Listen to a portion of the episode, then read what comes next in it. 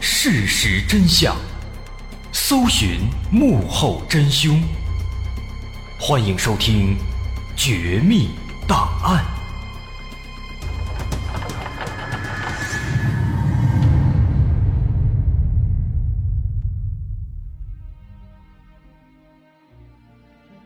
还原事实，探索真相。欢迎来到今天的《绝密档案》，我是大碗。在一八六五年冬天，有一支商队从尼泊尔出发，在喜马拉雅山区的茫茫大雪里缓缓前进着。在这支商队末尾，有一位僧人，这位僧人名叫南星。这个僧人和这支商队并不相识，只不过是因为在当时的西藏偏远地区，土匪很多。一个人出行的话非常危险，所以这些商人出于对这名僧人的安全考虑，邀请他一起上路了。这些商人们看他是徒步前行，出于善心，本来想给他一匹骆驼，但是被僧人拒绝了。僧人说：“步行是为了修行，必须一步一步的走到拉萨。”听到这番话，所有人。都被这名僧人的精神折服了，但是这些商人却忽略了这位僧人身上存在的一些古怪的地方。比如他在走路的时候，几乎每一步的距离都是一模一样的，不多也不少。他的念珠其实也只有一百颗，而当时佛教的念珠一般却是有一百零八颗的。另外，他的法轮上也没有祷文。但他的嘴里却一直念念有词。这些商人们不知道的是，其实这个人他并不是一个僧侣，他的真实身份是一名间谍，而南星的故事也就此拉开序幕了。我们都知道，中国的西藏在近代以前可以说是世界上最为神秘的地方之一。当时西方人对西藏基本上是一无所知的，所以在那个时期，有关西藏，在西方世界当中也出产了很多所谓的未解之谜。例如，希特勒当年一心要寻找的沙姆巴拉洞穴，要寻找的世界轴心，还有著名的杜立巴石碟的故事，这些当然在咱们节目早期都说过。感兴趣的可以往早期节目里面去翻一翻，找一找。那在那个时期呢，帝国主义列强正处在急速扩张的时代，特别是在1833年英国征服了印度之后，离西藏那是越来越近了。所以打这时候开始啊，以英国人为首的西方人对中国西藏的好奇心愈发的强烈。而与此同时，清政府也加紧了对西藏的控制。建立了一套严密的、行之有效的管理西藏的法规制度，还划定了西藏的行政区域。清朝颁发的《钦定西藏章程》和《大清会典》上都有明确的规定，说在西藏，达赖班禅分管前后藏的宗教和部分行政事务，互不同属，而驻藏大臣则总揽全藏。啊，这是当时在。清朝时期，对西藏的这么一套管理制度。那么从大清朝的这个行为来看呢，哎，好像他们也预感到西藏呢会有被入侵的风险。于是呢，当时清政府就封闭了所有进出西藏的大门。但是呢，随着这个大门关闭啊，那有关西藏的传说却悄然的在西方。更加流行开来。西方人都认为，在那遥远的巍峨的喜马拉雅山脉后面，有一个有僧人统治的神秘之地，但在地图上却找不到它的位置。人们只能从一些相邻的国度那里听说它的传奇。而从那时起，西方人就把西藏的中心拉萨称作是禁区。一个禁止进入的地区。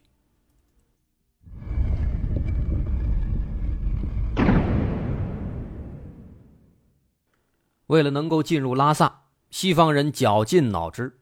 后来他们想了一个办法利用间谍把一帮人训练成间谍派到西藏悄悄打入内部搜集有关西藏的信息为以后入侵西藏做准备。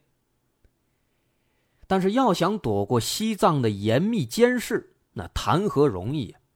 很多间谍还没接近拉萨，就已经露出马脚，而这些间谍被发现之后，一般下场都非常惨，要么被囚禁起来。要么直接被当街打死，甚至还有一些间谍更惨，他们还没有找到去拉萨的正确的道路，就已经迷失在了青藏高原之上，活活饿死了。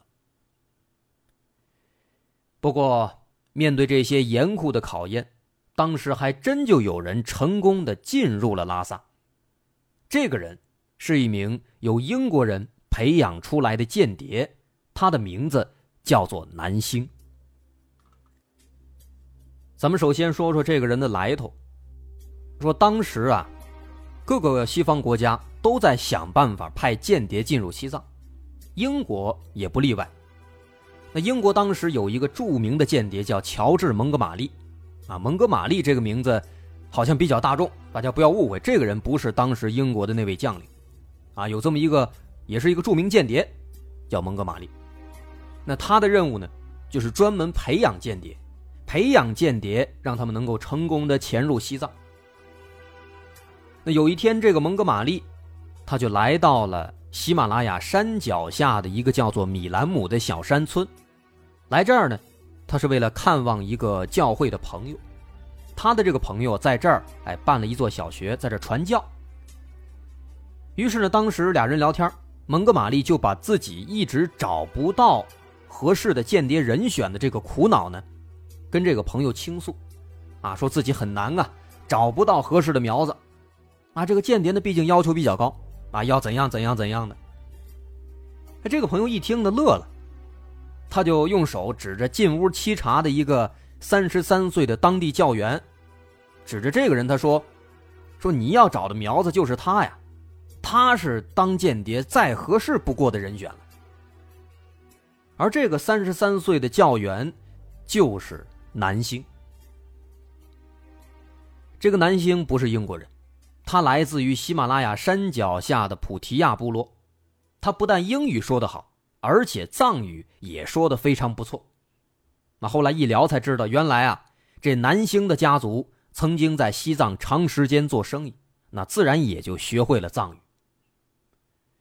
多聊了几句之后，直觉告诉蒙哥马利，这个南星他正是自己。要寻找的人。于是，1863年，南星被送到了英国在印度建立的德拉杜罕测量总部，在这儿接受了为期两年的秘密集训。两年的时间，南星学会了很多，他学会了使用六分仪和罗盘，还学会了观测星辰来定位经纬度等等多项专业技能。不仅如此，他们还针对南星制定了一项极为缜密、极为不可思议的计划。这个计划就是让南星以走路的方式记录下通往西藏的具体距离。而通过长时间的训练，南星每走一步的距离都能精确到三十一点五英寸，也就是八十点零一公分，每一步。一寸不多，一寸不少。但这一步一步的走，走到西藏，走到拉萨，那得走多少步啊？几十万步，几百万步，估计都打不住啊！这肯定数不过来啊。那怎么数呢？所以他们又想了一个巧妙的记录办法，让南星伪装成一名僧人，带一串念珠，用这个念珠来计数。这藏传佛教僧侣的念珠呢是一百零八颗，但南星用这念珠特制的，他这珠子只有一百颗，这个肯定是为了方便计算步数，每走一百步他就拨一颗珠子，这念珠呢每循环一遍，算下来那就是一万步，相当于走了五英里。另外南星这法轮哎也是特制的，前面咱说了。他这法轮上没有导纹，那他这里边有什么呢？在这个法轮里边藏着一个细长的纸卷这个纸卷可以说当做一个笔记本，记录他的所见所闻。再后来呢，间谍学校又给他的各项装备啊做了改装，把指南针哎也藏在法轮里边了。那这样的话呢，南星他就可以装作在祷告的样子，然后呢低头观察方位，记录地形。除此之外，测量海拔高度的温度计藏在了挖空的法杖里，六分仪藏在了旅行箱特制的夹层里。这一切呢，可以说就跟咱们看电视里看到的那些间谍一样，全身上下都是机关。那么这一切准备妥当，南星训练好了，南星也该出发了。他的任务看起来很简单，找到一条通往拉萨的路线，沿途用步行的方式计算距离，并且绘制出通往拉萨的具体路线图。另外呢，尽可能多的记录西藏的政治、经济、文化、宗教等等各项信息。其实，在这个南星之前呢，英国人就已经有过很多次进入西藏的尝试了。间谍不止南星一个。早在南星之前，1774年，28岁的波格尔以调解边境纠纷为借口，就成功抵达了西藏。但是呢，在边境，班禅的特使把他拦住了，不让他再进了。那最终呢，在波格尔的威胁和调解之后，班禅做出让步。同意让他进藏，但即便如此，他们在到达了西藏的第二大城市日喀则之后，本来想趁机直接进到拉萨，但是又被拦在了拉萨城外，说什么都不能再进半步了。那无奈之下，这个波格尔呢，只能在日喀则一边学习藏语，一边记录当地的资料，而这些记录。也成为了日后欧洲殖民者研究西藏的最早的教科书。波格尔之后，一七八三年，还有一个间谍以祝贺七世班禅坐床为名进入西藏，但他仍然被拦在了日喀则，并且有人二十四小时监控他的一举一动。再之后，一八一一年，有一个精通乔装术的间谍叫曼宁。他打扮成了一个中国医生，进入了拉萨了。他成功了，于是他以行医为名，就觐见了九世达赖隆多嘉措，并且见到了很多位清政府驻西藏的官员，还有很多哎这个西藏当地的名流。但是呢，很不幸，这人啊不太仔细。有一天晚上，他偷偷的用这个六分仪观察天象的时候，被人发现了。这一发现完蛋了，身份暴露了。于是呢，他就被驱逐回国了。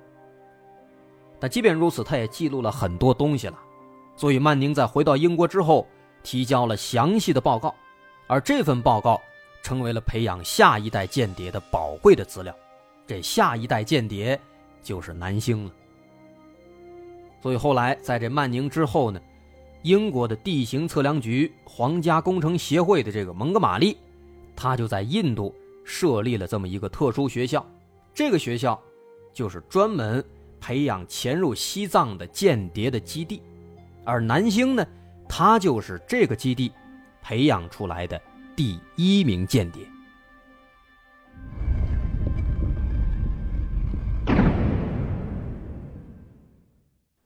就这样，南星带着艰巨的任务，带着对未知的恐惧。带着每月只有二十卢比的可怜的薪资，他义无反顾地踏上了西藏之路。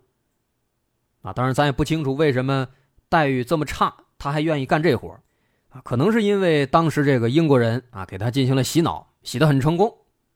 那总而言之呢，他很乐意的就上路了。但是呢，很快这南星就遇到了第一个困难。他原本啊有一个计划。想先去这个中印边境，那在这儿呢做一番乔装打扮，哎，再通过这儿进入西藏。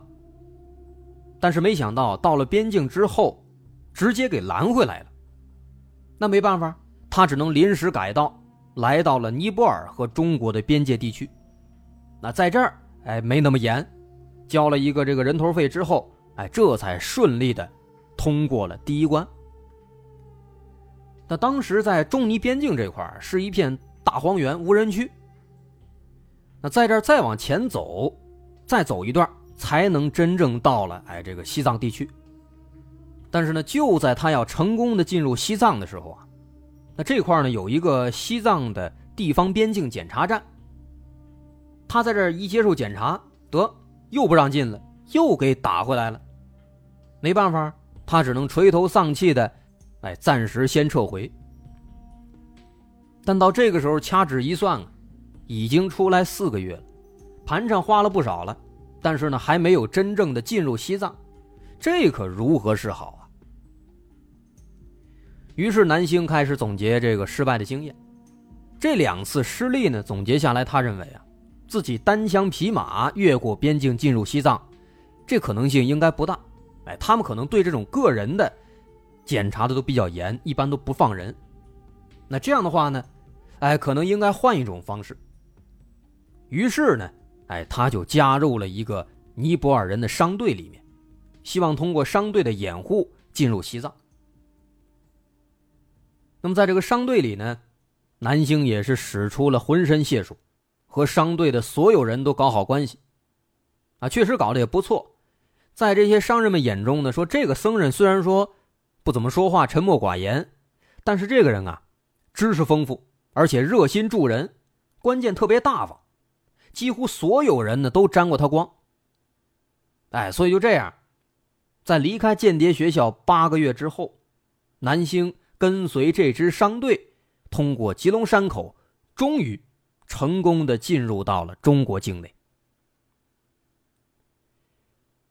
但这第一阶段的成功，并没有让南星冲昏头脑，他始终都记着自己的使命。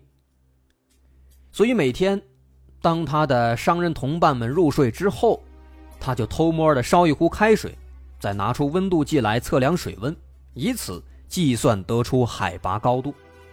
毕竟海拔也是测量的核心数据之一嘛。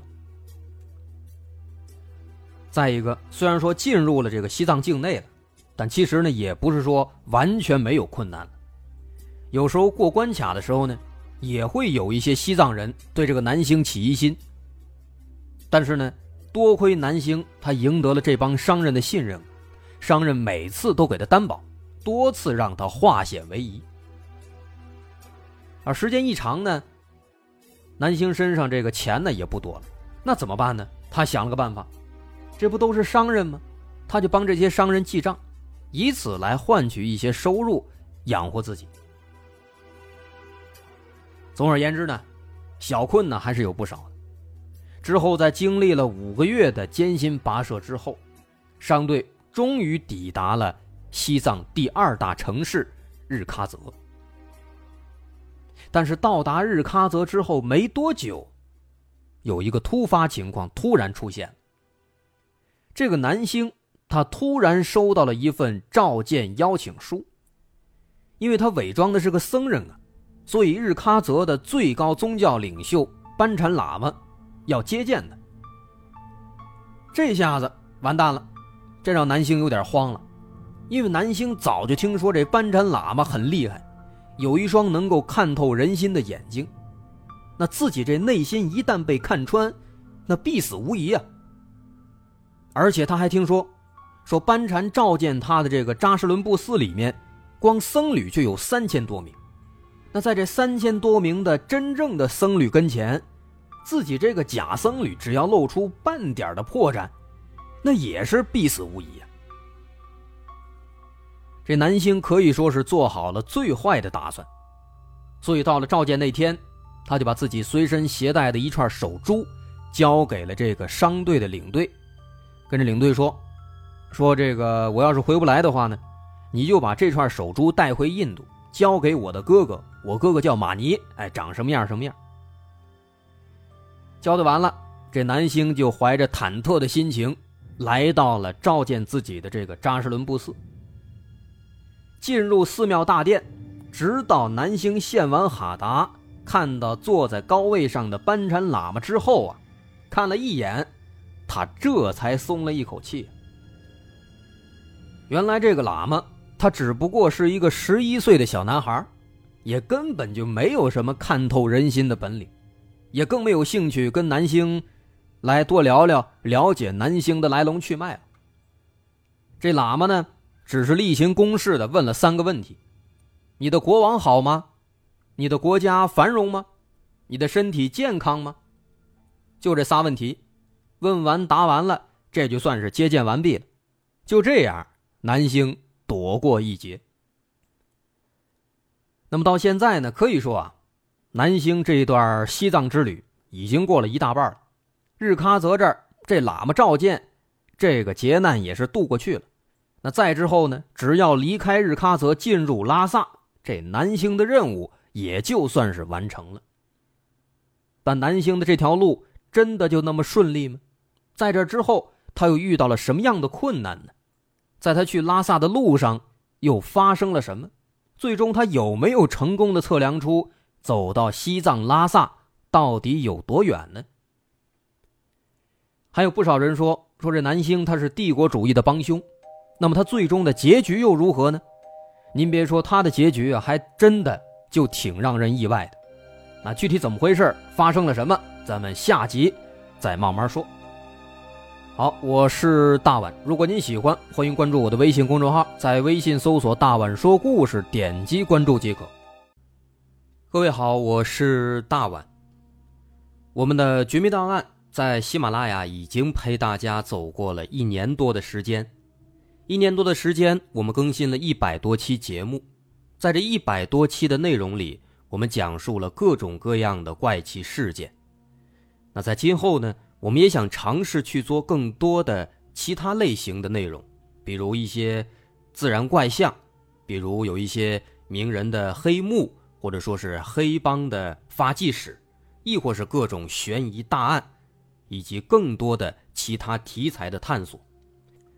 针对这些内容，目前我们也已经有了一个大概的规划。我们将会把这些内容做一个大概的整合，放在之后我们即将推出的一个新的专辑当中。这个专辑的名字暂定叫做《绝密档案：深夜调查局两百家尘封的未解之谜》当中。需要说的是，这个新专辑我们决定在喜马拉雅作为会员节目进行独家播出。总计有两百多集的内容。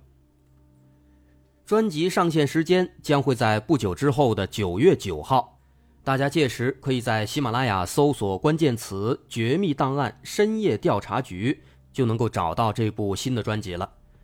在上线前的这段时间当中，也欢迎大家添加我们喜马拉雅工作人员的微信：xmly 零三三零，也就是喜马拉雅四个字的。拼音的首字母加零三三零，xmly 零三三零。